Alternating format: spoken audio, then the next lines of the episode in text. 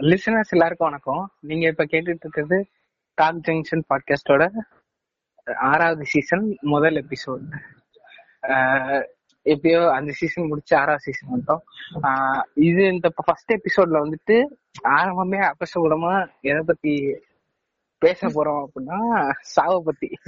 அதுக்கு பேசுறதுக்கு special guest செல்வி அழைக்கலாம். வாங்க செல்வி. வணக்கம். வணக்கம். அது என்ன அபசகுணம்?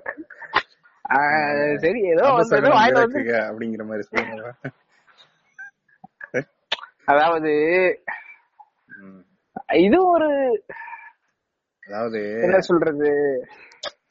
ஒரு டிபிக்கல் டிபிக்கல்னு சொல்லலாமா?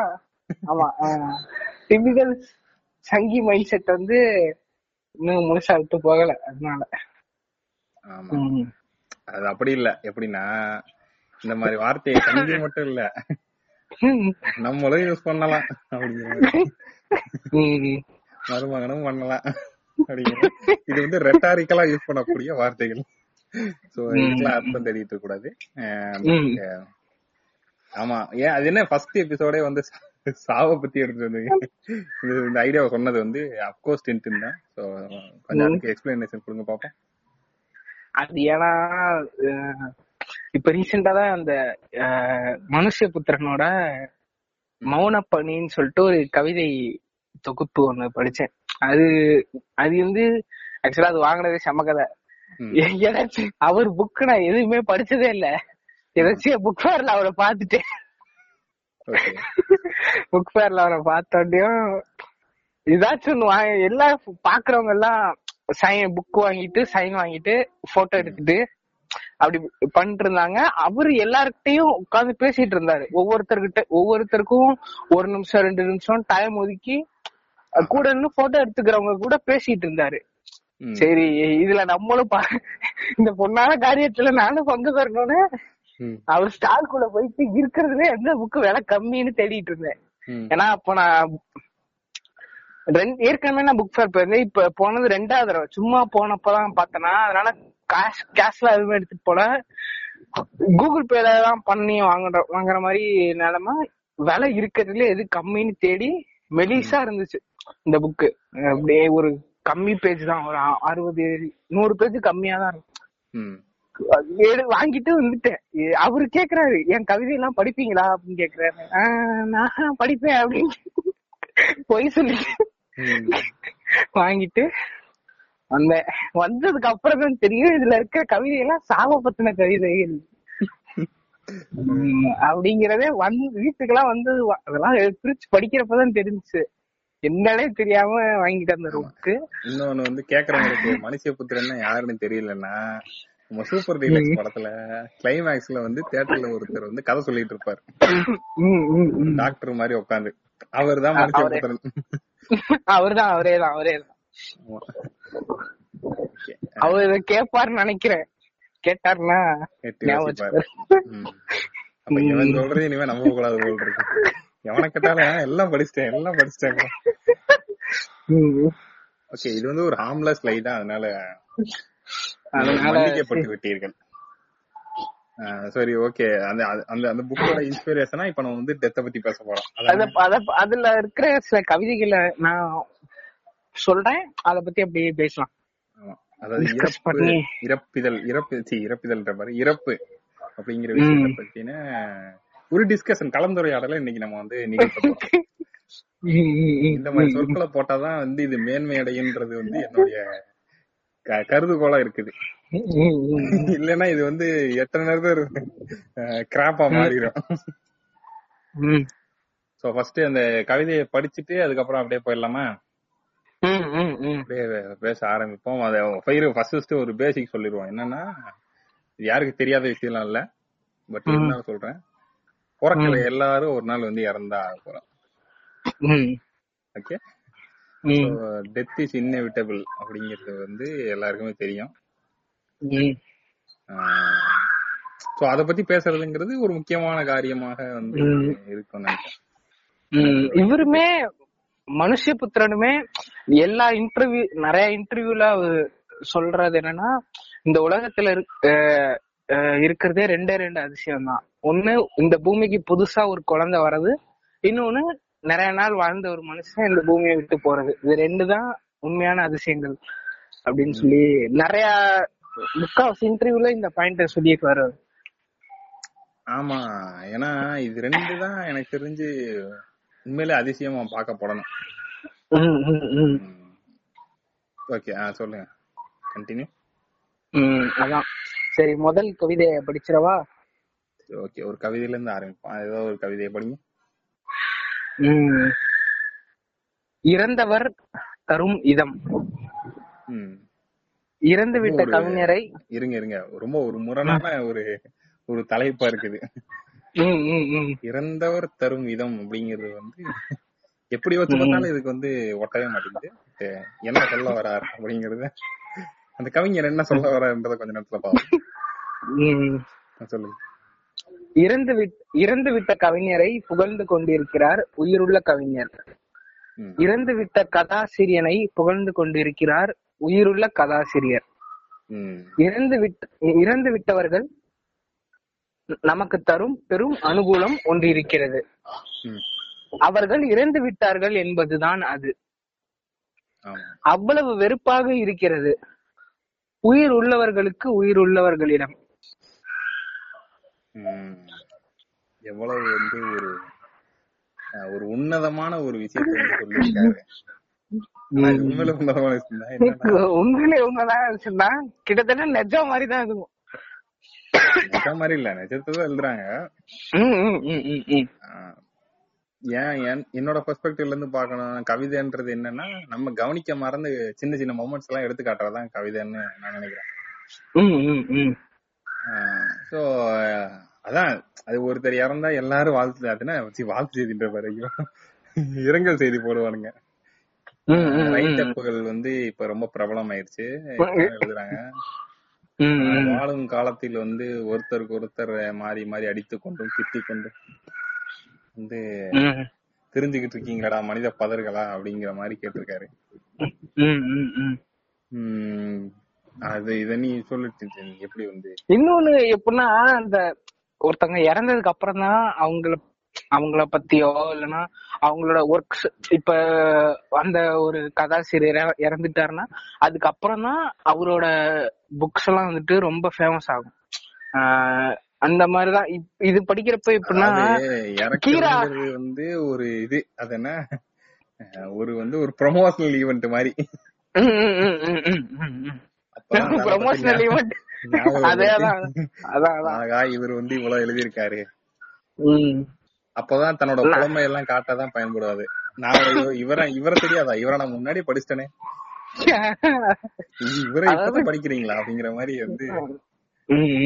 பல பேர் தன்னுடைய போட்டி பணத்தை காட்டிக் கொண்டிருப்பார்கள் நான் கரெக்டா என்ன சொல்றது?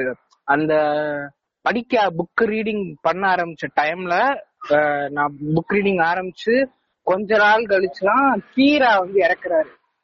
கீரா இறக்குற சமயத்துலதான் கீராவோட கோகுல கிராமம் கோகுலபுரத்து மக்கள் எல்லாம் ஃபேமஸ் ஆகுது. நான் அந்த புக் வாங்குறேன். சப்போஸ் இன்ன வரைக்கும் கீரா உயிரோட இருக்காருன்னா அசோகமித்திரன்லாம் உயிரோட இருக்காங்கன்னா அவங்களோட சிறுகதையோ கோகுல கிராமம் நான் படிச்சிருப்பேனானே தெரியாது. அது இல்லாததுனாலதான் நான் படிச்சேன். அதுக்கு முக்கியமான காரணம் அதனால தான். இன்னொரு சைடும் இருக்கு. அதாவது அப்ப உயிரோடு இருக்கும்போது எல்லாரையும் செலிப்ரேட் பண்ணுங்கன்றது உலகத்துல இருக்க எல்லாரும் எல்லாரும் செலிப்ரேட் பண்ணிக்கிட்டே இருக்கலாமா? அப்படின்னா அது சாத்தியம் இல்லாத ஒரு விஷயம் தான் புரியுது. என்னன்னா அதாவது இது வந்து உயிரோடு உயிரோடு இருக்கும்போது எல்லாரும் ஒருத்தர் ஒருத்தர் கொண்டாடிருங்க. ஒருத்தர் ஒருத்தர் வந்து பகச்சுக்காம இது பண்ணுங்க அப்படிங்கறதெல்லாம் ஓகே அது எல்லா நேரங்களையும் பாசிபிளான்றது எனக்கே தெரியல. ஆனா குறைஞ்சபட்சம் ஒரு ஒரு ஒரு அன்பையோ இல்லனா ஒரு இந்த பெனிஃபிட் ஆஃப் டவுட்னு வாங்கல. அதையாவது கொடுங்கலண்டாங்கிறதா வந்து அது வந்து யாருக்கு தரணுமோ அவங்களுக்கு தான் தரணும். ரீசெண்டா வந்து தமிழ் எழுத்துலகில் ஒரு ஸ்கேண்டல் நடந்துகிட்டு இருக்கு. ஆஹ் எப்படி சொன்னாலும் அது வந்து ஏதாவது ஒரு பொலிட்டிக்கல் தப்பா போய் முடிஞ்சிடும். அதாவது வாழும்போதே மாவு- வந்து மாவுக்கு மாவு கொடுக்க வேண்டியவங்களுக்கு மாவு தான் கொடுக்கணும். அங்க போய் அன்பு கொடுக்க கொடுக்க கூடாது. அந்த இடத்துல இருந்தால வாழும் போதே நம்ம கொண்டாடி ஆகணும்னு சொல்லிட்டு திட்டு வாங்கிட்டு நிக்க வேண்டிய அவசியம் வந்து கண்டிப்பா கிடையாது. இது இது வந்து நம்ம ஒரு யோசிச்சு பார்த்து லேசா திருத்திக்க வேண்டிய ஒரு விஷயம் மாதிரி வச்சுக்கலாம். ஏன்னா இது இது இந்த கவிதையிலே இருக்க மாதிரி ஒரு இறந்தவங்க நமக்கு கொடுக்குற பெரிய அனுகூலமே அவங்க செத்துட்டாங்கன்ற செத்துட்டாங்கங்கிறதுதான் ஏன்னா அந்த செத்தவங்களால இனிமே புதுசா எந்த ஒரு ஒரு ஸ்டேட்மெண்ட்டோ ஒரு கான்சிக்வன்சஸோ கிரியேட் பண்ண முடியாது. சோ நம்ம அவங்களுக்கு வந்து தைரியமா அவங்களுக்கு நல்ல பேரை கொடுத்துடலாம். இனிமே அவங்க எந்த கெட்டதும் பண்ண மாட்டாங்க. நம்ம ஊர்ல வந்து எப்படின்னா நம்ம ஊர்ல இல்ல உலகத்துல வந்து கெட்டது பண்ணாம இருக்கிறதே பெரிய நல்லதா தான் இங்க பார்க்க போறோம். இப்போ ஒருத்தர் செத்துட்டாருன்னா அவரால கெட்டது பண்ண முடியாதுல்ல. ஏன்னா அவர் செத்துட்டாரு. அதுவே மிகப்பெரிய நல்லது அப்படிங்கிற மாதிரி. வந்து கெட்டது பட் சொல்றேன். இந்த மாதிரி கூட பார்வை இருக்கலாம். இதெல்லாம் தான் இறந்தவர் தரும் இதம். இறந்தவர் தரும் இதம். நான் வந்து இருங்க நான் ஒண்ணு சொல்றேன்ப்பா. இது ஒரு கிடையாது. இது வந்து ஒரு ஒரு சொற்றொடர். இந்த சொற்றொடர் வந்து கேள்விப்பட்டவொடனே எனக்கு வந்து ஒரு மாதிரி ஆமா இல்ல அப்படிங்கிற மாதிரி இருந்தது. ஒரு ஒரு விழிப்புணர்வு மொமெண்டா இருந்தது அந்த அந்த அந்த கணம்.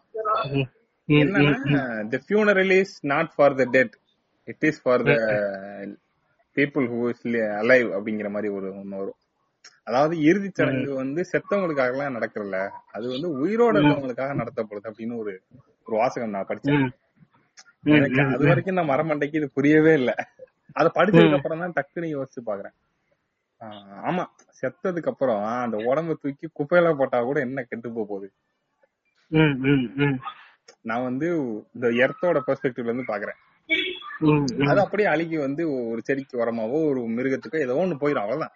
அது டிகே அந்த உடம்பு காணாம போயிடும் ரொம்ப ஈஸியா.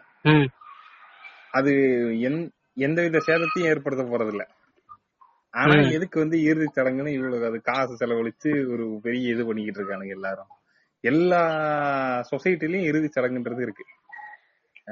பழங்குடியினர் முதற்கொண்டு அவங்க கிட்டயும் வந்து இறுதி சடங்கு இருக்கு. இந்த காட்டுல வாழ்ற காட்டுவாசிகள். இந்த- மாதிரி எல்லார்ட்டையுமே அந்த இறுதி சடங்குன்றது இருக்கு. அதை ஏன் பண்றாங்கன்னா அது செத்தவங்களுக்கு இல்ல. அந்த அந்த இறப்ப வந்து தாண்டறதுக்காக கஷ்டப்பட்டுக்கிட்டு இருக்க அங்க சுத்தி இருக்கவனுங்களுக்கு தான். அத வந்து கேட்கும்போது ஒரு மாதிரி எப்படின்னா இதுதான் வந்து இந்த இந்த நம்ம சும்மாவே உருட்டிக்கிட்டு இருப்பானுங்க. தமிழர்களின் அறிவியல் தெரியுமா? தமிழ வந்து ஒரு காரணத்தோட தான் செஞ்சா. இப்படி வந்து சொல்லிட்டு இது வந்து ஒரு காரணத்தோட செஞ்ச மாதிரியும் வச்சுக்கலாம். இது சப்கான்சியஸாவே அப்படி பண்ணிட்டாங்களான்னு தெரியல. பட் ஆனா அது நல்லா இருந்துச்சு.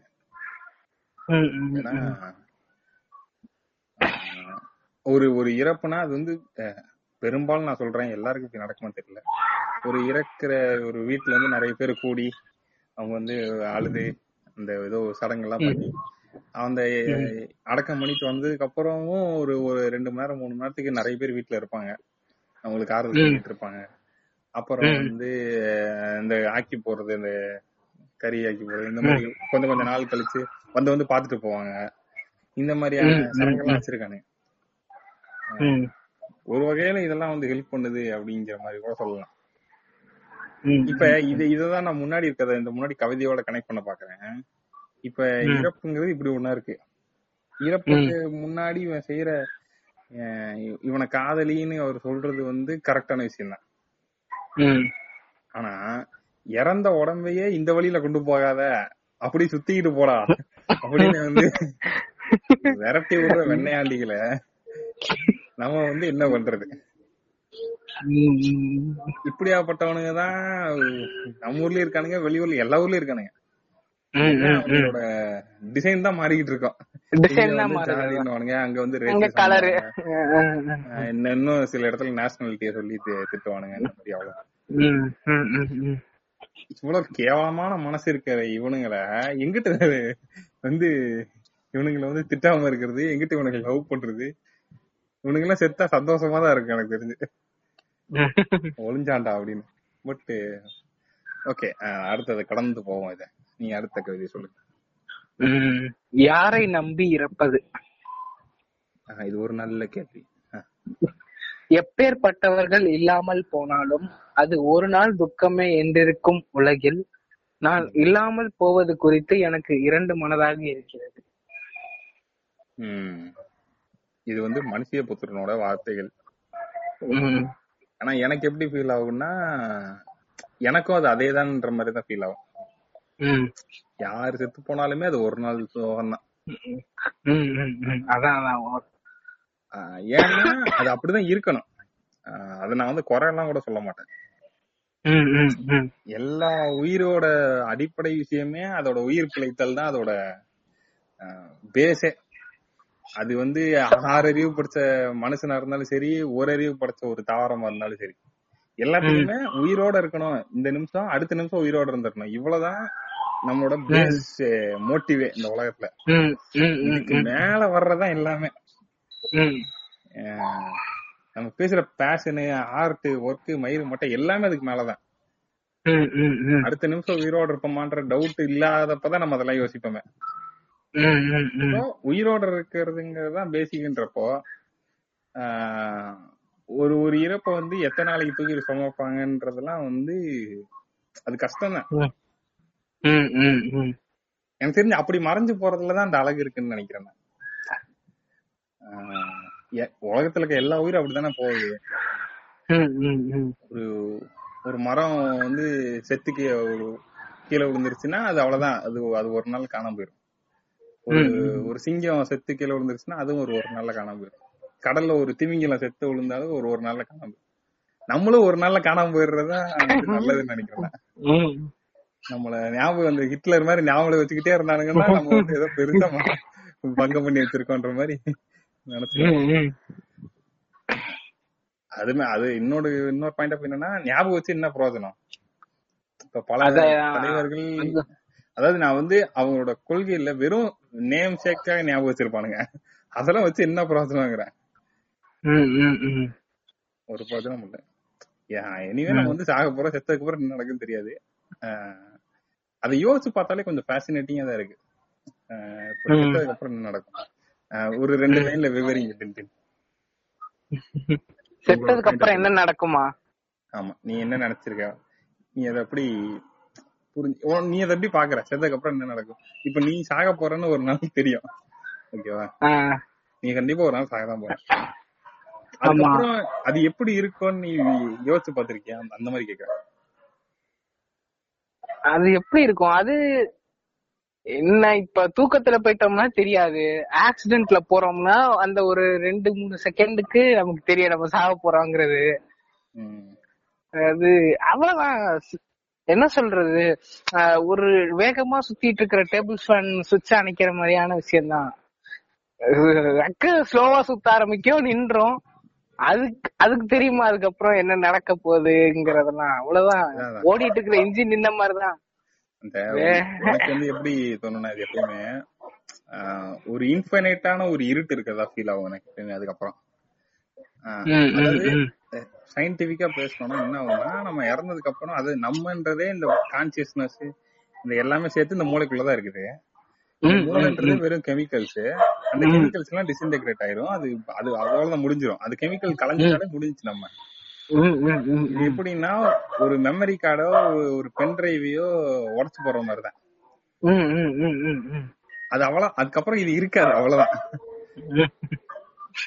இன்னும் சொல்லணும்னா ஸ்கிராட்ச் விழுந்த சீடி மாதிரி. ஆமா. ஒரு ஒரு சீடிய வந்து டெஸ்ட்ராய் பண்ணிட்டா என்ன ஆகுமோ அவ்வளவுதான் நமக்கு அந்த. இத இத பல தடவை வந்து தோணும். அடுத்த கவிதை நீங்க. அடுத்தது வந்து இறந்தவர்களோடு சமாதானம். என்னை மனதார வெறுத்த ஒருவன் திடீரென இறக்கிறான். எனக்கு எப்படி நடந்து கொள்ள வேண்டும் என தெரியவில்லை நான் என்ன செய்தாலும் அது மிகையாகவோ பொய்யாகவோ தோற்றம் கொள்கிறது. இறந்தவனோடு சமாதானம் செய்து கொள்ள ஏதேனும் வழி இருக்கிறதா நண்பர்களே? ஆமா. இது ஒரு நல்ல. கேள்விங்கிற மாதிரி. இது வந்து அதாவது நம்ம நம்மளோட டுவெண்ட்டிஸ்ல இருக்கிறதுனால நான் இது இந்த மாதிரி நிறைய யோசிப்பேன். இப்ப அந்த ஒரு அந்த தாத்தா வயசு அந்த அந்த வயசுல இருக்காங்கல்ல ஒரு கிராண்ட் மாதிரி அந்த அதாவது ரொம்ப வயசானவங்க. அவங்க வந்து அவங்க அவங்க அவங்களுக்கு எப்படி இருக்கும் லைஃப்னா அவங்க ஃப்ரெண்ட்ஸ் அவங்க பழகுனவங்க எல்லாரும் சுத்தி கொஞ்சம் கொஞ்சமா இறந்துகிட்டே வருவாங்க. இந்த ஃபீலிங் எப்படி இருக்கும்னு நான் சில நேரம் யோசிச்சிருக்கேன். அவங்களுக்கு தான் எனக்கு தெரிஞ்சு தெரியும். நம்ம மேல காண்டா இருக்க ஒருத்தன் நமக்கு பிடிக்காத ஒருத்தன் செத்து போயிட்டானா அவனோட சமாதானம் பண்ணிக்கிறது எப்படிங்கிறது வந்து அதுக்கு முதல்ல நம்ம யாரையும் வெறுக்கணும். அவன் செத்ததுக்கு அப்புறம் தான் அது நமக்கு தெரியும். இதெல்லாம் எனக்கு தெரிஞ்சு அவங்களாம் ம். எக்ஸ்பீரியன்ஸ் பண்ணாதான் அதோட அந்த உண்மையான எமோஷன் புரியும்னு நினைக்கிறேன். நீ என்ன நினைக்கிற ம். அது இந்த மாதிரி எனக்கு ஃபீல் ஆயிருக்கு இந்த மாதிரி நம்மள வெறு வெறு வெறுத்த ஒரு ஆளுன்னு இல்ல. எனக்கு கொஞ்ச நாள் ஒரு சில பேரோட பேசிட்டே இருந்துட்டு அப்புறம் டச் விட்டு போயிடும்ல ம். அந்த மாதிரி ஒரு ஒரு பையன் ஃப்ரெண்டுக்குள்ள சொல்ற அளவுக்குலாம் இல்ல. சும்மா பாக்குறப்ப பேசிக்குவோம். அவன் எனக்கும் அந்த பையனுக்கும் மியூச்சுவலா இருக்கிற இன்னொரு ஃப்ரெண்டு என் காலேஜ்ல படிச்ச பையன். ஆனா சும்மா பார்க்கும்போது பேசுவோம் அந்த மாதிரி. இருக்கிறது தான் அவன் வந்துட்டு வேகமா வண்டியில எங்கிட்ட போய் ஆக்சிடென்ட் ஆயிடுச்சு. இது இது வந்து எப்ப நடக்குதுன்னா நான் ஒரு கிட்டத்தட்ட ஒரு ஆறு ஏழு மாசமா கான்டாக்டே இல்ல டச்சே இல்ல. அப்புறமா கேள்விப்படுறேன். மாதிரி பைக்ல போறப்ப ஆக்சிடென்ட் ஆயிடுச்சு இறந்துட்டான் அப்படின்னு. இதுக்கப்புறம் வந்துட்டு நான் அவங்க வீட்டுக்கு போய் அவன் ஏதாவது துக்கம் கேட்கறதுக்கு போறது அது இதெல்லாம் ரொம்ப இது மாதிரிதான். ரொம்ப மிகையா இருக்கும் இல்லைன்னா பொய்யா இருக்கும். அதெல்லாம் அவன் எதுவுமே நான் கண்டுக்கல. அப்படியே நான் விட்டேன் யார்கிட்டயும் அதை பத்தி எதுவுமே நான் பேசிக்கல. அப்படியா? அப்படின்னு கேட்டுட்டு நான் விட்டுட்டேன். எனக்கு இந்த மாதிரி இது அது ஞாபகம் வருது. இத படிச்சவன. அது வந்து அதுக்கு அதுக்கு நம்மளால ரியாக்டே பண்ண முடியாதுங்கிறது தான் அதுல இருக்க சோகமான விஷயமே.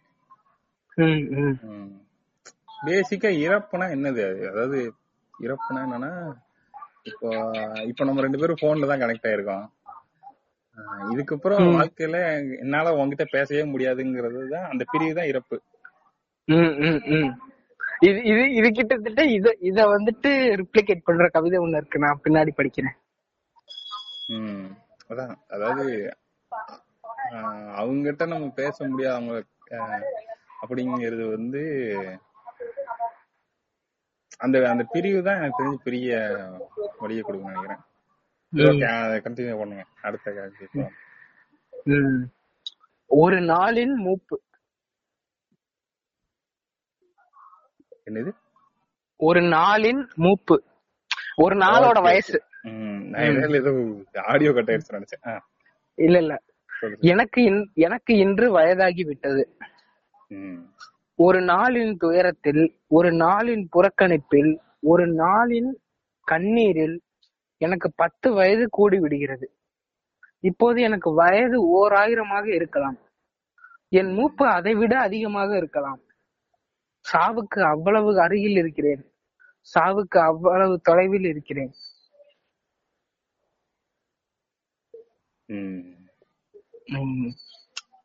இது எப்படின்னா சாவு பக்கத்துலயும் இருக்கிற மாதிரி தூரத்துல இருக்கிற மாதிரி. தூரத்துல மீன்ஸ் சாவுக்கு அந்த பக்கம். இப்ப எப்படி சொல்றது? அந்த பக்கம். சாவை விட தூரத்து செத்து போய் ரொம்ப தூரத்துல. சாவ. சாவெல்லாம் தாண்டி சாவெல்லாம் தாண்டிட்டேங்கிற அந்த தூரம் அது. அதுதான் இது. அதாவது ஒரு சாவுற ஃபீலிங் இருக்குல்ல. சாவுக்கு நெருக்கமா போயிருக்கு. இப்ப அதாவது உனக்கு தான் அந்த மாதிரி எக்ஸ்பீரியன்ஸ் இருக்கு? சாவுக்கு- புரியல. என்ன? அதாவது சாவுக்கு ரொம்ப நெருக்கமான ஒரு எக்ஸ்பீரியன்ஸ் அது எப்படின்னா அந்த மாதிரி ஃபீலிங் எப்படின்னா இந்த என் வீடு பக்கத்துல ரயில்வே ட்ராக்லாம் இருக்கனால கரெக்டா நான் ட்ராக் கிராஸ் பண்ணி முடிக்கிறப்போ ஒரு ட்ரெயின் வரும். அந்த மாதிரி இப்ப ரெண்டு நிமிஷம் முன்ன கிராஸ் பண்ணி தான் செத்துருப்போம்ல? ஒரு நிமிஷம் முன்ன கிராஸ் பண்ணி தான் செத்துருப்போம்ல? அப்படிங்கிற மாதிரி அப்பதான் தோணும். மித்தபடி வேற போய் தோணுது இல்ல. எனக்கு வந்து உனக்கே தெரியும் நினைக்கிறேன். இப்பதான் இந்த கொரோனா டைம்ல ஒரு தடவை இந்த பிளட் ரொம்ப கம்மியாகி திருச்சியில தான் அட்மிட் ஆயிருந்தேன். சொல்லி சொன்னேன்ல. அப்போ வந்து அது நிலைமை வந்து ஃபர்ஸ்ட் ரொம்ப மோசமாயிருச்சு. ம், ம், ம். அது அது ஏன் தப்பு தான் சுத்தமா நான் வீட்லயும் சொல்லாம இருந்துட்டேன். வந்து ரொம்ப கம்மியாயிருச்சு. நான் எப்படின்னா நான் எனி டைம் ஒரு போதையில இருக்க ஸ்டேட்டுக்கு போயிட்டேன் நானு. டக்குன்னு ஒரு இதானா மயக்கம் போட்டு விழுகிற மாதிரி அடிக்கடி. இந்த- மாதிரி ஒரு இல்ல இல்ல. அதுக்கு என்ன சிம்டம்ஸ் ரொம்ப அதுனா ரொம்ப டயர்டா இருக்கும். அதான் ஒரு மாதிரி போதையில இருக்க மாதிரி தள்ளாடிக்கிட்டு டக்கு டக்கு அடிக்கடி இந்த மாதிரி அதாவது ரொம்ப டயர்டாயி மயக்கம் வரும்ல அந்த மாதிரி வரும். அந்த மாதிரி வந்துருச்சு. நான் வந்து என்னை அப்ப ஃபர்ஸ்ட் கூட்டிட்டு போய் அங்க டாக்டர் பார்த்துட்டு அந்த ரிப்போர்ட்லாம் செக் பண்ணி பார்த்துட்டு அந்த ஐசியூல வச்சிருந்தாங்க. ஒரு ஒரே ஒரு நாள் நைட் நாங்க அந்த நைட். தான் போயிருந்தோம். ஈவினிங் அங்க போனோம் நினைக்கிறேன். நைட் அந்த ஒரு நாள் நைட் வந்து இன்னும் நல்லா ஞாபகம் இருக்கு. அது வந்து எனக்கு தனியா ஞாபகம் இருக்கு. அந்த ஒரு நாள் நைட் மட்டும். ஐசியூனால உள்ள யாரையும் அலோவ் பண்ணல. ஐசியூனா அது ஐசியூல ஒரு நாலஞ்சு பெட் இடையில வந்து கர்டன் மாதிரி போட்டுட்டாங்க. அதுல வந்து படுத்திருந்த ஞாபகம் இருக்கு. அது நைட் ஃபுல்லா ஏதோ ட்ரிப் மாதிரி ஏறிட்டு இருந்துச்சு. ஒரே ஒரு நர்ஸ் மட்டும் அவங்க தான் அட்டன் பண்ணிட்டு இருந்தாங்க. அன்னைக்கு யோசிச்சுட்டு இருந்தாங்க படுத்துக்கிட்டு. இன்னும் நான் வந்து இன்னும் ஒரு ஒரு வாரம் ரெண்டு வாரம் லேட் பண்ணியிருந்தேன்னா கண்டிப்பா வச்சிருப்பேன். யோசிச்சுட்டு இருந்தேன் ஆனா எப்படின்னா எனக்கு ஒரு பெரிய பதட்டமா இருக்க மாதிரிலாம் தெரியல. ரொம்ப அமைதியா இருக்க மாதிரி ஃபீல் ஆச்சு. இப்பயும் அதுக்கப்புறம் நான் எப்ப இப்ப சும்மா சும்மா யோசிச்சு பார்ப்பேன் இப்ப இப்ப இந்த செகண்ட் நம்ம செத்துட்டா எப்படி இருக்கும்? அப்படின்னு யோசிச்சு நார்மலா எல்லாரும் என்ன சொல்றாங்க? எப்படி எக்ஸ்பிரஸ் பண்ணுவாங்கன்னா நான் இன்னும் செய்யறதுக்கு அவ்வளவு இருக்கே செய்யறதுக்கு இவ்வளவு இருக்கே. அத பாக்கல பாக்கலன்னு அப்படிதான் சொல்லுவாங்கன்னு எல்லாரும் சொல்லுவாங்க. ஆனா எனக்கு எப்பயுமே எப்படி ஃபீல் ஆகுதுன்னா போதும் இது அப்படிங்கிற மாதிரி ஃபீல் ஆகுது. என்ன மன கண்டிஷன் தெரியல. நான் ட்ரெயினை வந்து நிறைய பாக்கறதுனால சில நேரம் வந்துட்டு என்ன தோணும்னா இந்த குட்ஸ் ட்ரெயின் எல்லாம் பார்த்தா விழுந்துரு விழுந்துரு விழுந்துருன்னு தோணும். அதெல்லாம் எனக்கு-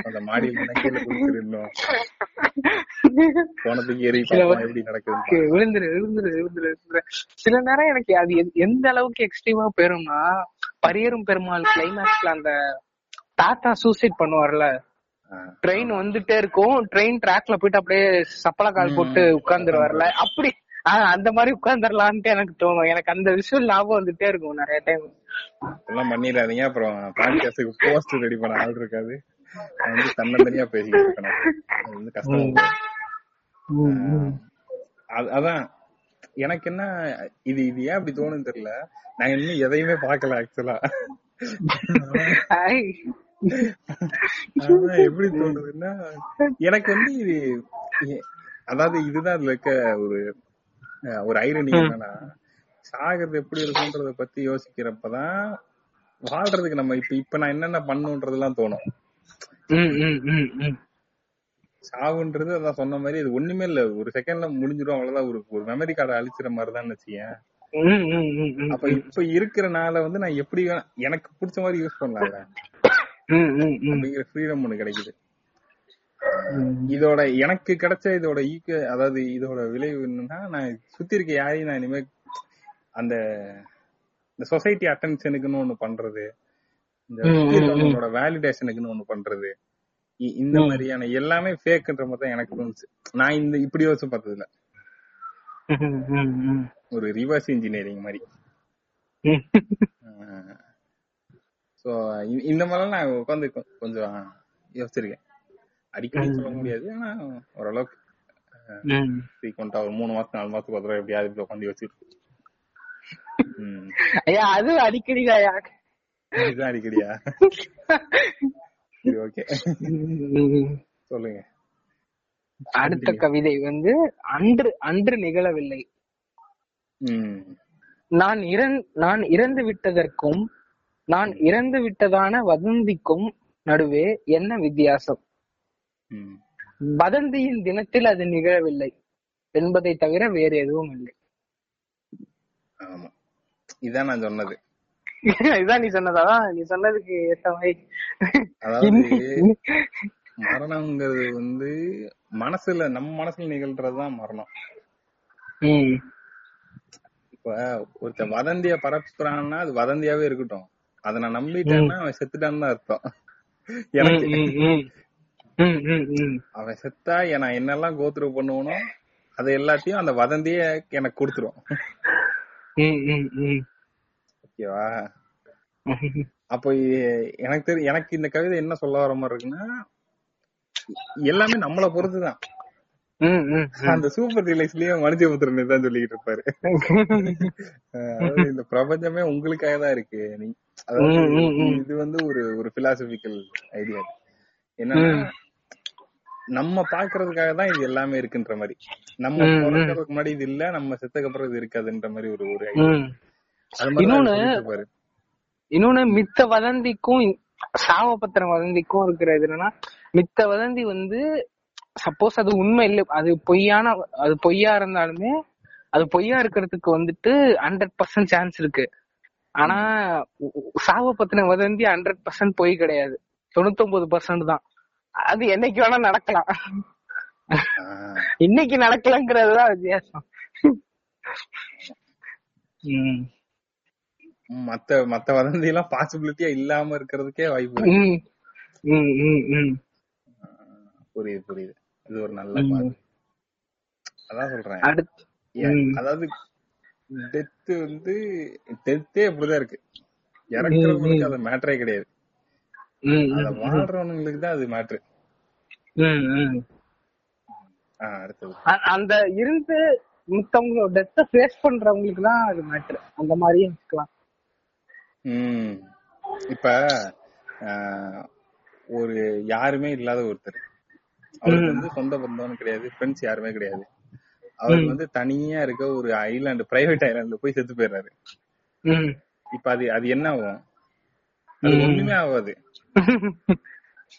அவரை யாரும் தேடவும் போறது இல்ல அவரை யாரும் சாகுறப்ப கூடயும் இல்ல கண்டுக்கவும் போறது இல்ல எதுவுமே பண்ண நீ ஐலாண்டுனோட எனக்கு இன்டோ த வேர்ல்டு கிளைமேக்ஸ் ஞாபகம் இன்டூ த வைல்டு வந்து அது வேற. அது வந்து இதோட எனக்கு இன்டூ த வைல்டு கிளைமேக்ஸ் பார்த்துட்டு நான் எனக்கு வந்து ஒரு பெரிய ஷாக் அது. ஏன்னா இன்டூ த வைல்ட வந்து அந்த அலெக்சாண்டர் சூப்பர் ரேம்பே நான் தான் அப்படிங்கிற மாதிரி பாத்துக்கிட்டு இருக்கேன் எனக்கு அந்த படம் ஃபர்ஸ்ட்ல இருந்தே கனெக்ட் ஆயிருச்சு. நான் அது அது வந்து நான் தான்ற மாதிரி ஃபீல்ல பாத்துக்கிட்டு இருக்கேன் நான். கிளைமேக்ஸ்ல செத்தோடனே எனக்கு நெஞ்சே அடைச்சிருச்சு. அதுக்குள்ள செத்து போயிட்டேன் அப்படிங்கிற மாதிரி. அப்புறம் பார்த்தேன் அப்புறம் அது ஒரு உண்மையான கேரக்டர்ன்ற மாதிரி சொல்லியிருந்தேன். எனக்கு தெரிஞ்சு இது இது எல்லாமே பார்ட் ஆஃப் த நேச்சர் தான் நான் சொல்றேன். அது அப்படி இருக்கும்னா அது அப்படிதான் இருக்கும். அதுக்கெல்லாம் ஒண்ணும் பண்ண முடியாது.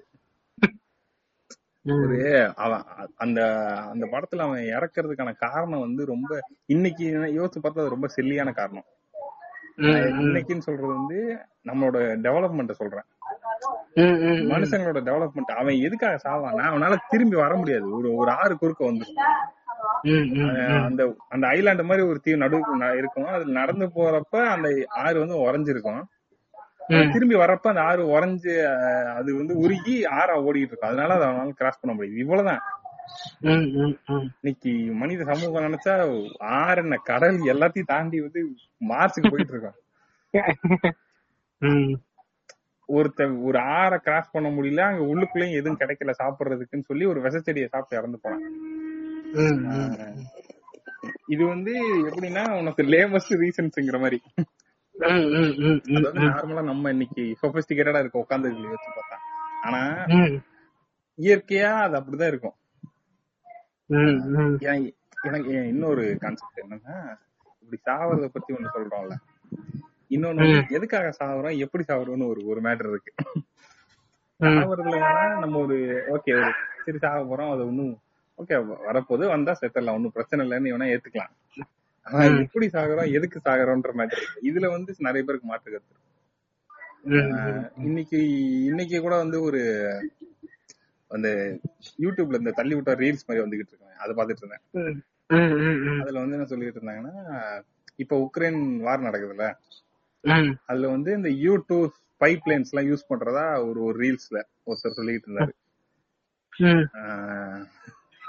பல பேர் பல உருட்டுக்கிட்டு இருக்கானுங்க ஆனா இவர் என்ன சொல்லியிருந்தா இந்த மாதிரி அதுல வந்து இந்த போர்ல இதை யூஸ் பண்றாங்களாமா இது வந்து ரொம்ப அதிகமான உயரத்துல பறந்துகிட்டு கீழே இருக்கிறதெல்லாம் போட்டோ எடுக்குங்கிறதா அந்த பிளேனோட இது சரி எனக்கு என்ன தோணுச்சுன்னா இப்ப அந்த பிளைன்ல ஒரு ரெண்டு பைலட். ம். அவங்க ரெண்டு பேரும் வந்து ஒரு மிஷனுக்காக அதாவது எதிரியோட போட்டோ எடுத்துட்டு வான்னு போறாங்க. போற வழியில அவங்கள சுட்டு சாகடிச்சிடுறாங்கன்னு வச்சுப்போம். ஓகே இதுதான் சினாரியோ இப்ப அந்த ரெண்டு பேரோட உயிர் வந்து எதுக்காக போச்சு அப்படிங்கிறது ஒரு ரீசன் இருக்குல்ல அது எதுக்காக போச்சுன்னா அந்த உக்ரைன்ல அந்த அந்த அவங்க எதிரி நாட்டோட அந்த போட்டோ வேணும். அதுக்காக போச்சு அது அந்த போட்டோக்காக அந்த உயிர் போயிடுச்சு. அந்த போட்டோ தேவையில்லாம கூட இருக்கலாம். ஓகேவா? அதுவும் சரி இப்ப அந்த போட்டோ இல்லாமயே கூட அந்த விஷயத்தை நடத்தி முடிச்சிடலாம்னு கூட இருக்கலாம். ஒரு second world war first world வார்னு இது மாதிரி அதாவது ரீசனே இல்லாம எத்தனை உயிர் போயிருக்கும்? இது இப்ப அப்ப அந்த ரெண்டு பேரு செத்ததுக்கு வந்து ரீசனே இல்லையா? அப்படிங்கிற மாதிரி ஒரு ஒரு வெறுப்பு ஒண்ணு வரும். சாகிறது இயற்கைன்னு புரியுது. இது இந்த இடத்துலதான் நான் எனக்கு என்ன தோணுன்னா அந்த இப்ப வேட்டையாடிக்கிட்டு இருந்தோம் அந்த மாதிரி இருந்தோம்னு வச்சுக்கேன். அப்போ வந்து ஒரு மனுஷன் சாகிறதுக்கு என்ன காரணமா இருக்கும்னா ஒரே ஒரு காரணமா தான் இருக்கும். ஒண்ணு. சாப்பாடு தேடுறப்ப ஏதாவது மிருகம் கொல்லணும். அப்படி இல்லைன்னா ஏதாவது இந்த கை உடைஞ்சு கால் உடைஞ்சு அந்த மாதிரி சாகணும். அப்படி இல்லைன்னா வயசாகி செத்து போகணும். இல்ல ஏதாவது நோய் வந்து செத்து போகணும். இந்த காரணம் தவிர வேற ஏதாவது காரணம் இருக்க முடியுமா? இந்த காலகட்டத்துல. அப்படி இல்லைன்னா இந்த இது மாதிரி ஒருத்தருக்கு ஒருத்தர் சண்டை போட்டு வேணா செத்துக்கலாம். இந்த ஒரு நாலஞ்சு காரணம் தான் இருக்க முடியும். இந்த எல்லா காரணத்திலயும் அந்த ஒரு மனுஷன் சாவறதுன்றது அவனுக்காக இருக்கும். இப்ப அவன் அவன் அவனுக்காக சாப்பாடு தேடி போய் செத்து போயிருப்பான். அவன் வந்து வயசாகி செத்து போயிருப்பான். அவன் அவனுக்காக சண்டை போட்டுட்டு இருந்திருப்பான். அவன் நிலத்துக்காக சண்டை போட்டிருப்பான். ஐ மீன் அவன் நிலம்னா இமீடியட்டா அவனுக்காக. அவனோட எமோஷனுக்காக சண்டை போட்டு செத்து போயிருப்பான். இந்த மாதிரி நடக்கும். இன்னைக்கு இன்னைக்கு நிறைய இப்ப வந்து எப்படி இது சொல்றேன். இந்த இப்ப நம்ம இந்த டெஃப் இது இருக்குல்ல அது என்ன? இந்த தோசை ஊத்துற அந்த சட்டி இருக்கு அது பேர் என்னதுங்க? தோசை கல்லு ஒட்டாம வருமே. நான்ஸ்டிக் நான்ஸ்டிக் நான்ஸ்டிக் இதான் வாயில வரல. இந்த நான்ஸ்டிக் வந்து ஃபர்ஸ்ட் ஃபர்ஸ்ட் கண்டுபிடிச்சது வந்து டெஃப்லான்னு ஒரு கம்பெனி ஓகேவா? ஆமா. அந்த அந்த கதை தெரியல உனக்கு. அந்த டெஃப்லான்ங்கிறது வந்து ஒரு ஹைலி பாய்சனஸ் சப்ஸ்டன்ஸ் இந்த தப்பிய சாத்திரான்னு சொல்லுவாரே அவரு சொல்லி கேட்டிருக்கேன். இந்த ஆளு மார்க் ரஃபலோ நடிச்சு இது ஒரு படம் ஒண்ணு இருக்கு. அது வந்து ஒரு ஒரிஜினல் கதை அது. டெஃப்லானுங்கிறது ஒரு அமெரிக்கன் கம்பெனி அவன் வந்து அது அதுல என்ன ஆகும்னா அந்த அந்த ஃபேக்டரி கழிவு இருக்குல்ல அது வர்ற வழியில இருக்கிற மாடுகள் எல்லாம் வந்து புற்றுநோய் மாதிரி வந்து செத்து போயிட்டு இருக்கும். விவசாயியோட கிட்டத்தட்ட நாற்பத்தஞ்சு ஐம்பது மாடு கிட்ட செத்து போயிடும். இதெல்லாம் அது அது அவ்வளவு ஹைலி டாக்ஸிஸா இருக்கும். அத அத நிரூபிக்கிறதுக்காக அந்த லாயர் வந்து பல வருஷம் போராடி கிட்டத்தட்ட பன்னெண்டு வருஷத்துக்கு மேல அந்த கேஸ் நடக்கும். இப்படி போராடி தான் அந்த அந்த- படம் ஒண்ணு இருக்கு. அது வந்து பிளாக் வாட்டரா சம்திங் நினைக்கிறேன் அந்த படம் பேரு. மார்க் ரஃபல் நடிச்சது. அது நல்லா தெரியும். ஆஹ் டார்க் வாட்டர்ஸ் டார்க் ஆஹ் அதான் அதான். Dark water. இந்த படம் முடிஞ்சா பாருங்க. இப்ப அந்த படத்துல வந்து என்ன ஆகும்னா அதான் ஒரு ஒரு கம்பெனி வந்து ஒரு ப்ராடக்ட் தயாரிக்குது. அந்த ப்ராடக்ட் வந்து பாய்சனஸ் ஆயிருக்கு. அதனால மக்கள் இறக்குறாங்க. அந்த படத்துலயே வந்து கிளைமேக்ஸ் கிட்ட வந்து அவங்க ஒரு ஒரு ஆய்வு நடத்திருப்பாங்க கிட்டத்தட்ட ஆயிரக்கணக்கான பேரை வச்சு. அதுல வந்து அமெரிக்கன்ஸோட நிறைய பேரோட உடம்புல வந்து அந்த டெஃப்லான் பாய்சனோட அறிகுறி இருக்கும். சோ நான்ஸ்டிக் வந்து சோ நான்ஸ்டிக்கு ஒரு இது. அதனால யாரும் அதை யூஸ் பண்றதுக்கு முன்னாடி கொஞ்சம் யோசிச்சு பாத்துங்க நான் என்ன சொல்ல வரேன்னா இப்ப அந்த- நான்ஸ்டிக் பேன்ல சாப்பிட்டு ஒருத்தர் செத்துட்டான்னு வச்சுப்போம். நார்மலா உன்னைய மாதிரி என்னைய மாதிரி வராது வீட்ல உட்காந்து நான்ஸ்டிக்ல தோசை ஊத்துனா ஈஸியா இருக்கேன்னு டெய்லி அந்த தோசையா ஊத்தி ஊத்தி அந்த சப்ஸ்டன்ஸ் உள்ள அதிகமாயி செத்துட்டான்னு வச்சுப்போம். இப்ப இவன் எதுக்காக செத்தான்? இது வந்து இது- இது எதனால செத்தானா தின்னதுனால செத்தான். இதுக்கு வந்துட்டு என்ன சொல்றது? ஒரு? இல்ல இல்ல ஒரு ரீசன் இதுக்கு ரீசன் தேடக்கூடாதுடா. காலையில சூரியன் வர மாதிரி. இல்ல இல்ல எனக்கு என்ன ஒரு. இது ஒரு செயல் ஒரு இதுதானடா. ஈவெண்ட் தானடா அது. ஒரு காட்டுக்கு வேட்டையாட போய் ஒரு சிங்கம் கடிச்சு புலி கரடி அடிச்சு செத்தானா கூட எனக்கு பரவாயில்ல. இன்னொருத்தன் எவனோ ஒருத்தன் அவன் லாபம் பாக்குறதுக்காக கலக்குற கெமிக்கல்ல சம்பந்தமே இல்லாம செத்துக்கிட்டு இருக்கான். இல்ல இல்ல.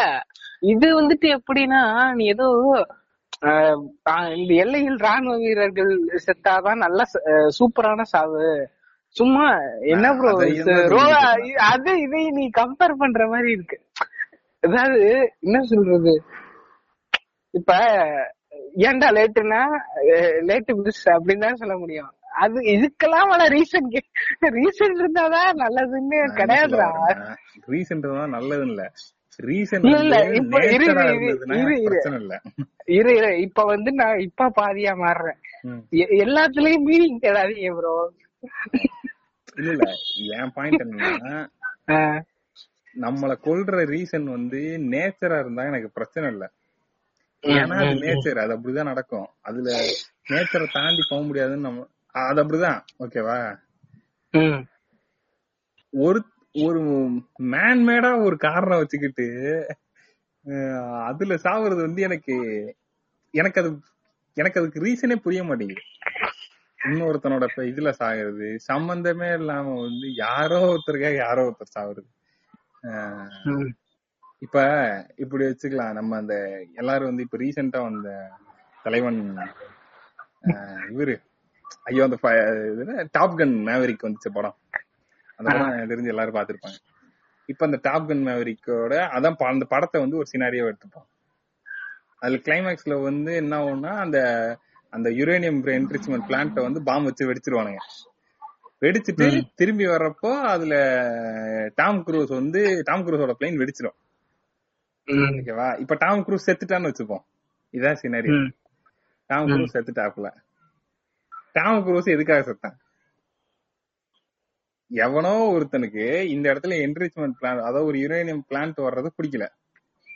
அது வந்து அவங்களோட பவரை கம்மியாக்கும்னு நினைக்கிறானுங்க.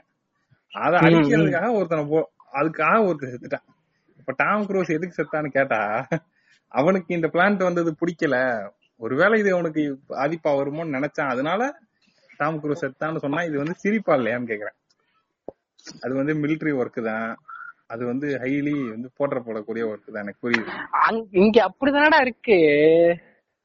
அதெல்லாம் ஜோக்கா தெரியலையான்னு கேக்குறேன்னா அது ஜோக்கா தெரியல ஏன்னா ரீசன்ஸ் வந்து நோபலா இருக்கணும்னு நான் சொல்ல அந்த ரீசன் உருப்படியா இருக்கணுமே இது எனக்கு மட்டும் தான் அப்படி தோணுதுன்னு தெரியல ஆனா இல்ல இல்ல. இல்ல இங்க பாரு புதுசா ஏதாவது நடக்குதுன்னு ஏன். என்ன சொல்றது? இப்ப நீ இது பண்றான்ல. இப்ப இந்த ரீசன்ட் செஞ்சுரிஸ்ல தான் இந்த படிப்பு ரீசன்ல தற்கொலை பண்றதெல்லாம் வருது. மார்க் அது அது இந்த இதெல்லாம் வந்துட்டு நீ ஜோக்கா சொல்லலாம். என்னடா மார்க்குக்காக எல்லாம் பண்றாங்கன்னு நீ சொல்லலாம். நான் எனக்கு என்ன தோணுதுன்னா இப்ப இந்த மார்க்குக்காக வந்து இப்ப ஒருத்தர் ஃபெயில் ஆயிட்டாருன்னு வந்து ஒருத்தர். இறக்குறாருன்னா அவருக்கு என்ன ரீசன்னா அவர் ஃபெயில் ஆயிட்டாரு. அது வந்து ஒரு மேன் மேடு டிசாஸ்டர்னு வச்சுப்போம். ஒரு எக்ஸாம்ல கண்டுபிடிச்சதே நம்ம தான் அதுல ஒரு பிரச்சனை நம்ம தான் கொடுத்தோம். அதுல நம்மளே வந்து அவரை ஒரு எஜ்ஜுக்கு தள்ளி அவர் இறந்து போயிட்டாரு. இப்ப டாம் குரூஸ் எடுத்தது அது மாதிரி தானே அந்த மாதிரிதான். பட் ஆனா நான் என்ன சொல்ல வரேன்னா இதெல்லாம் புதுசு. இப்ப எக்ஸாம்க்காக மார்க்காக சார்தெல்லாம் புதுசு. இதெல்லாம் நீ ஜோக்கான்னு சொல்லி கேட்கலாம். ஆனா ஒரு பண்ணையார் வந்து பாம்பு பிடிக்க சொல்லி ஒரு பாம்பு பிடிக்கிறவன் சாகுறதோ ஒரு கவர்மெண்ட் ஆர்டர் பண்ணி ஒரு சோல்ஜர் வந்து வாருக்கு போய் இறக்குறதோ இதெல்லாம் காலகாலமா நடந்துகிட்டே இருக்குல்ல.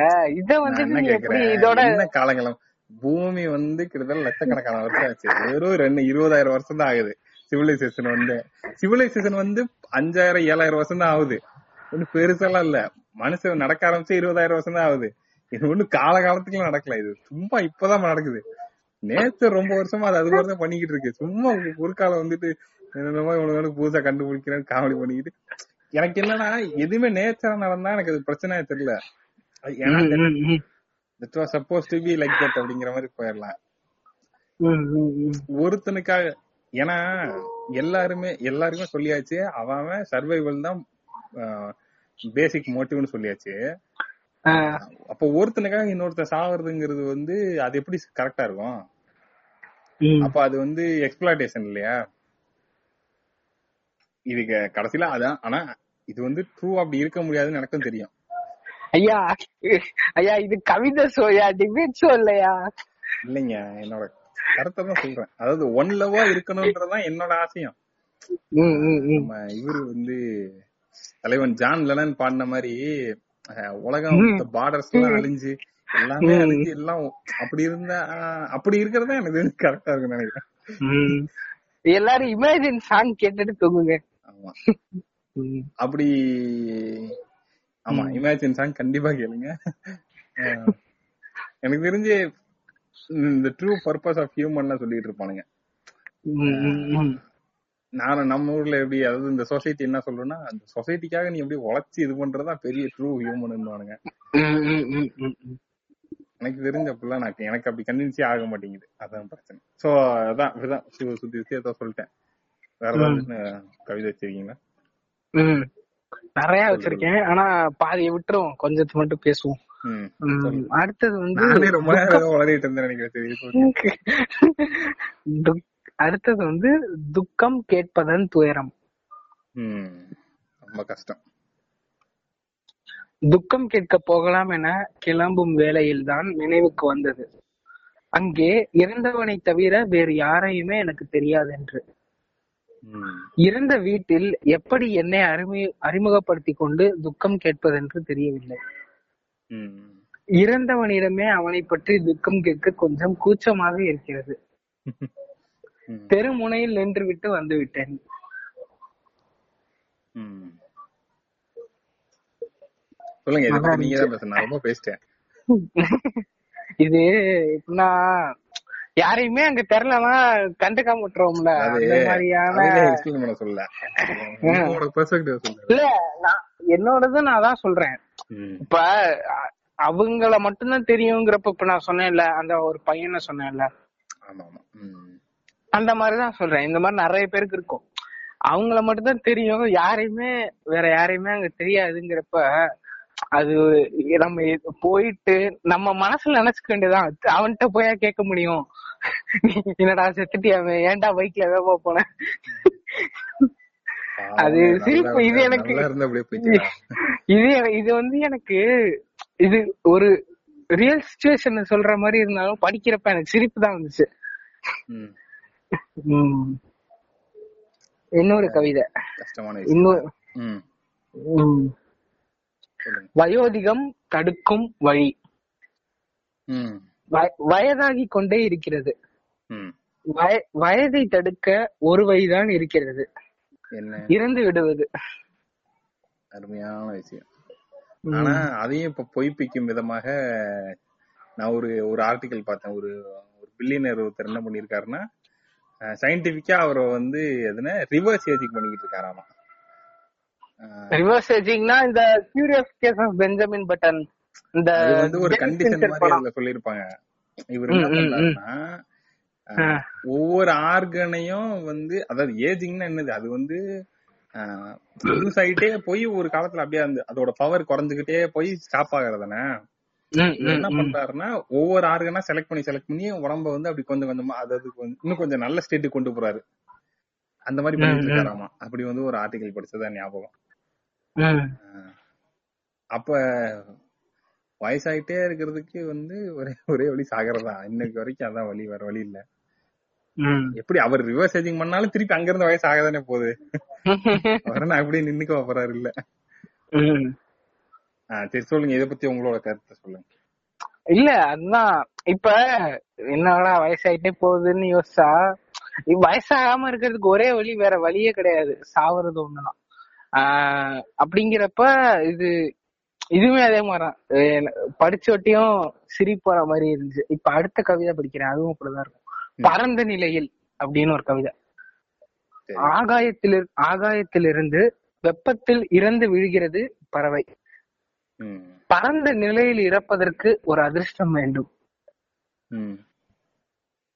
பறந்துட்டே செத்து போகுது இல்ல இந்த மாதிரி நான் பாத்திருக்கேன் ஒரு காக்கா வந்து பறந்துட்டே இருந்து திடீர்னு கீழே விழுந்து செத்து போனதெல்லாம் பாத்திருக்கேன் அது இது பறவையும்